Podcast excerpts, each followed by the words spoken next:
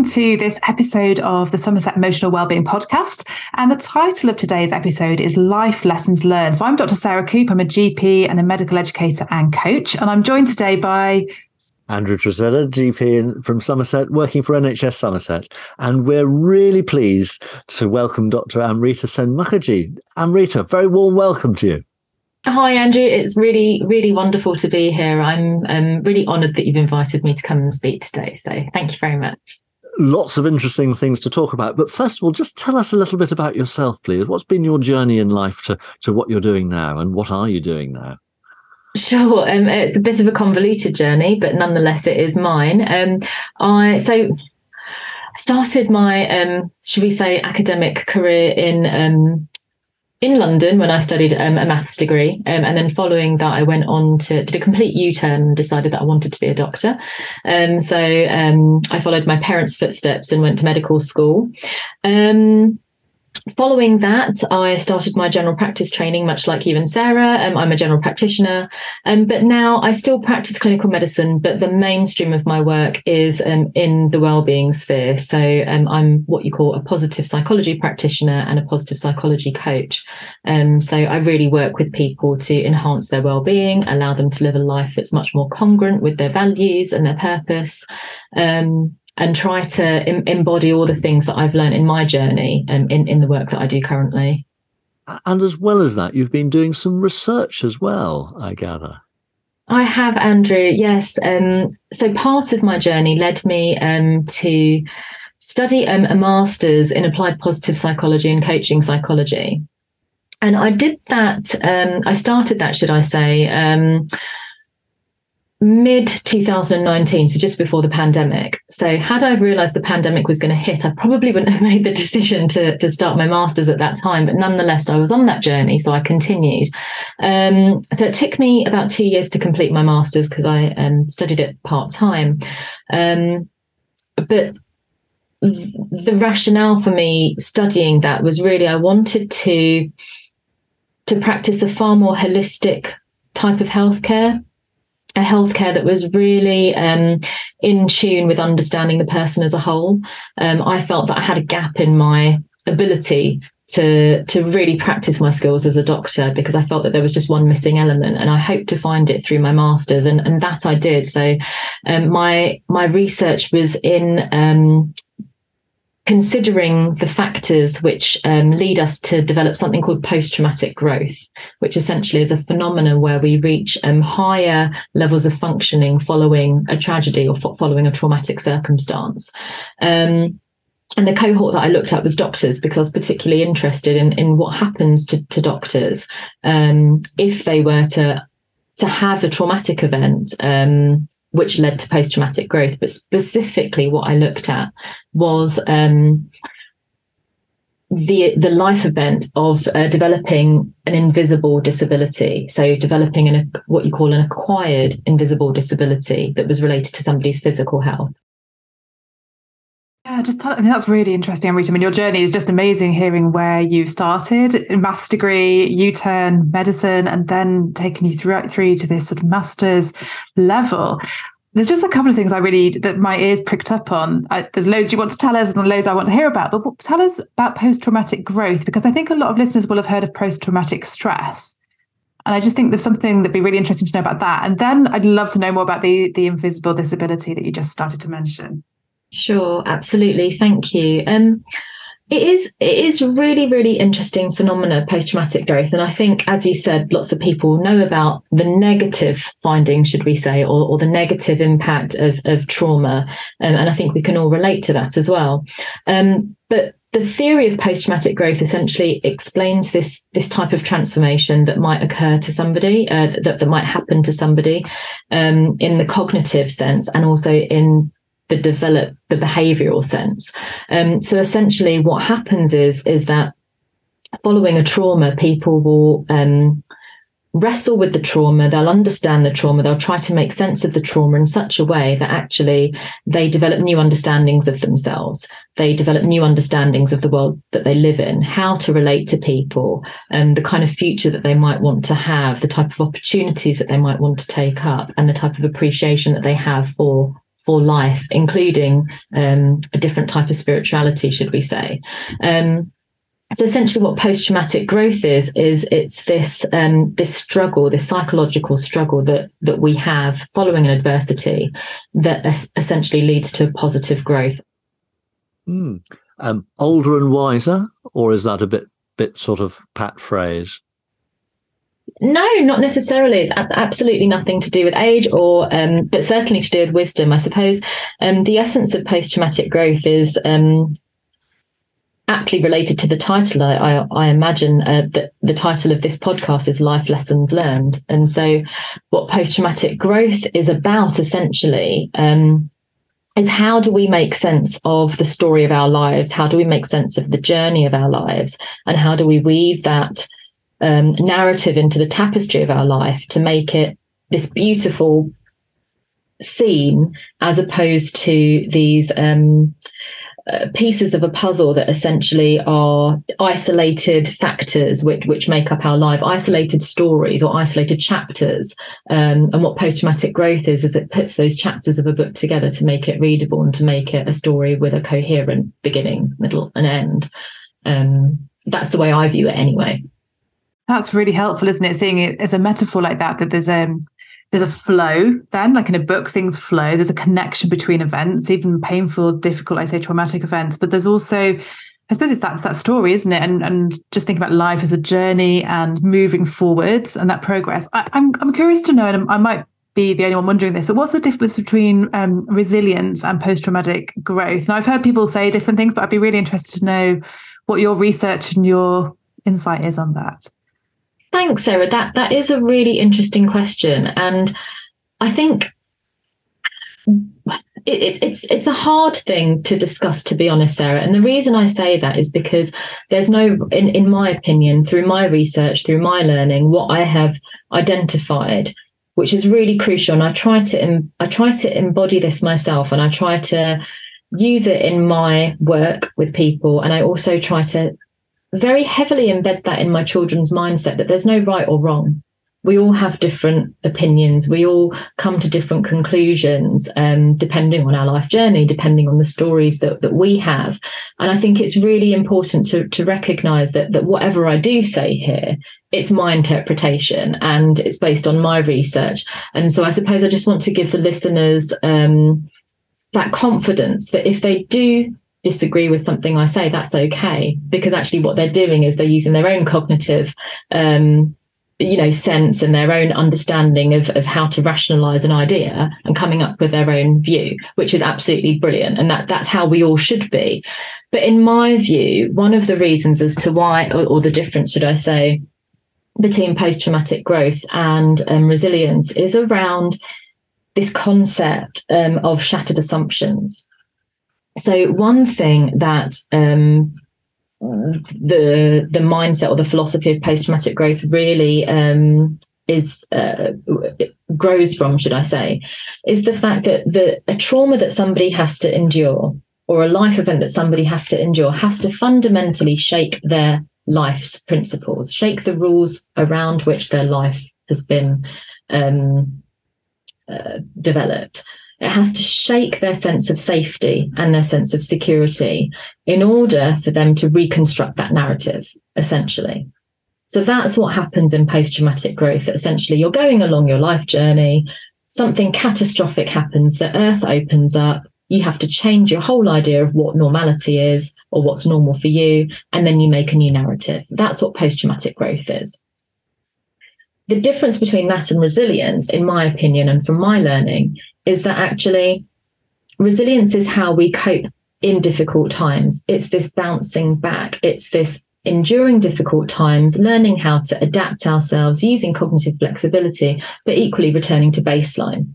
So we we can grow, we can um, succumb, but equally the end result is we carry on moving in the same direction that we were. What post traumatic growth does is it causes a complete change in trajectory. That's so helpful. Andrew what did you want to add to that? Well, it was just the word life changing came in as as as you were saying. It was life changing or earth shattering events, and having grown from that, I, I'm I'm interested in coming back to what Sarah asked about your research was particularly in the area of invisible disabilities. Now, what what what do you mean by invisible disabilities, please? Yeah, thanks, Andrew. That's a really good good question. Essentially, an invisible disability is one that we can't see. So typically, um, uh, when when we think about disabilities, and, and obviously I'm speaking very generically, um, we think of people who might have um, difficulties with their physical appearance, um, in terms of maybe not being able to use their limbs in in um, in a way that is supportive for them with all the facilities that, that life has in the sense. And what I mean by that is we have to make accommodations to support somebody's physical means, essentially, is what I'm trying to say. Um, what an invisible disability is, is essentially something that affects somebody that we cannot see as an outsider. So it's something that somebody knows about because they're dealing with it or they're suffering with it or that's their life journey, but other people wouldn't know about it unless they're let into that person's world. Um, it can encompass physical ailments such as rheumatoid arthritis, multiple sclerosis, um, mental health difficulties such as depressive disorders or bipolar affective disorders. And it can also um, include those who uh, are on the neuro- neurodivergent spectrum as well. However, my particular research focused on those who had a physical illness with cognitive dysfunction, so an illness that caused um, some sort of um, disruption in the functioning of the brain um, or the functioning of somebody's ability to think. Um, so that would be rheumatoid arthritis, for example, because people get brain fog. It would be multiple sclerosis because um, the fact that people find that sometimes their processing is a little bit different or a little bit slower. Um, another one would be epilepsy. All of these types of things um, encompass what I have um, articulated as a physical invisible disability. Mm. And Amrita, what did you what did you want your research to to do? What were you hoping to either find or explore? I mean, it's really really interesting topic and very yeah very very helpful to think about it. But what what were you? I guess I chose. I'm trying to think. What was your motivation behind doing this, and what was your curiosity perhaps as well? Mm, that's a very good question, Sarah. My motive. So I my motivation behind it essentially stemmed from um, the very sad crisis that we're seeing in the NHS at the moment. Um, we are hemorrhaging a very, very talented workforce. And um, during my GP training um, and my kind of early general practitioner years, I um, was doing a lot of work trying to figure out why why this was happening, what was going on. Um, you know, I did a bit of work with the BMA, with HEE, um, and also with RCGP, really trying to figure out and articulate a solution to the problem. Yes, we have a problem, but what's the solution to that?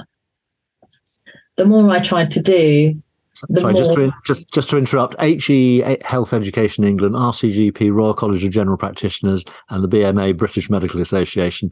Um, just to explain the acronyms, please carry on. Sorry. I'm so sorry. Yes, my my my, my mistake. Um, I'm sorry, I forgot where I was now. Um, I was saying that um, I, yes, I, I recognise that that there was no easy solution. So that led me to think a bit deeper. Well, if I can't find a solution, I have to look more closely at what the problem is um, and articulate the problem um, so that actually our solutions are less generic and far more focused and far more strategic. Um, which led me on to think about my own personal circumstances.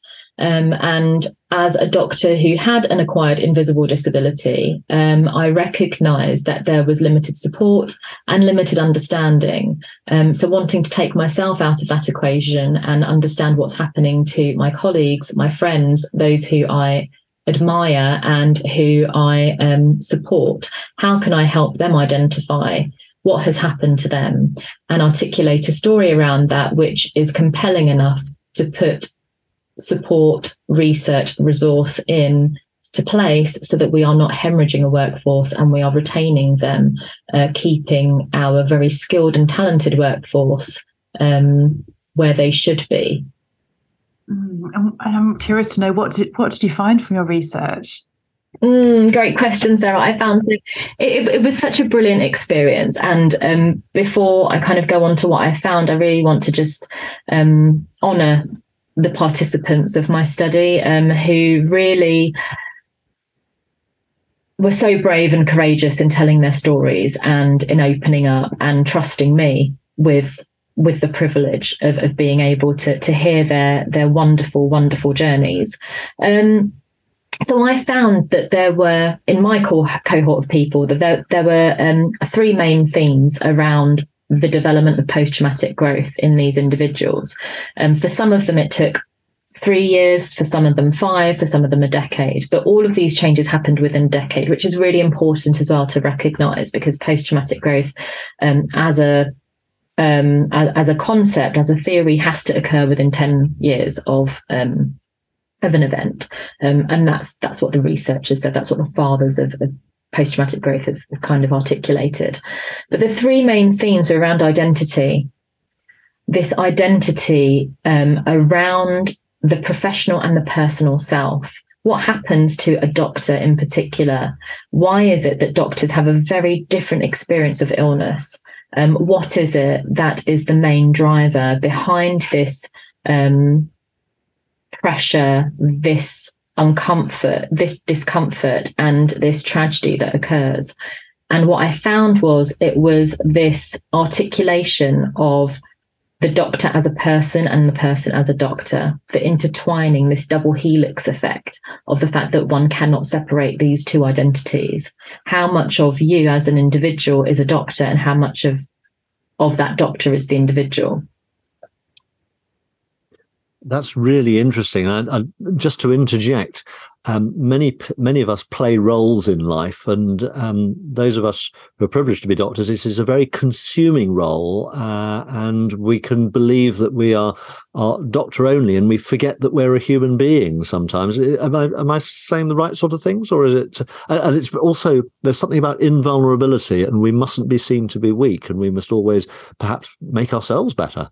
Um, Absolutely, Andrew. You've you've um, you've articulated quite a lot of what came up in, in in my study. Actually, that there's this this essence of the human left behind. So when when somebody suffers an illness, um, there's this existential crisis of hang on a second, I'm the carer.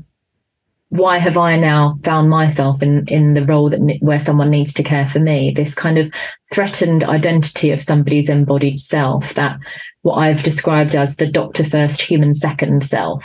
Um, and that essentially led to the deconstruction of one's whole self. That was the trauma. That was the earth shattering trauma, the deconstruction of one's identity, um, which is really, really powerful, actually, and, and was found in all of my participants. Just hearing you say that, Amrita, really um, speaks so much. And I think I don't know what you found, but just giving people the space to talk about these things, I can imagine was really, really powerful. And some of our listeners are medical or healthcare professionals. But I'm just thinking for all of our listeners, I don't know what from the research that you that you've done and the findings you've got and the life lessons learned, what are some of the, I suppose, the, the nuggets of truth that you can take out of that that might apply to everybody?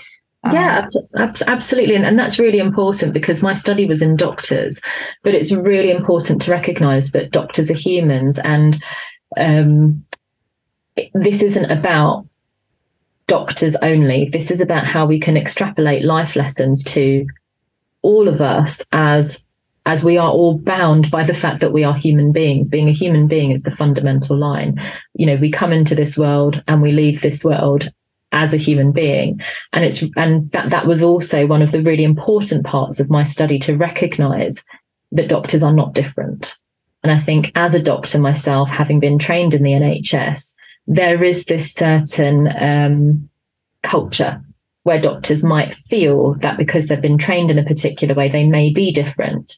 And what I really wanted to do in my research was level that and say, actually, no, the bottom line is, is that we're all human and all of these experiences can be um, identifiable by anyone.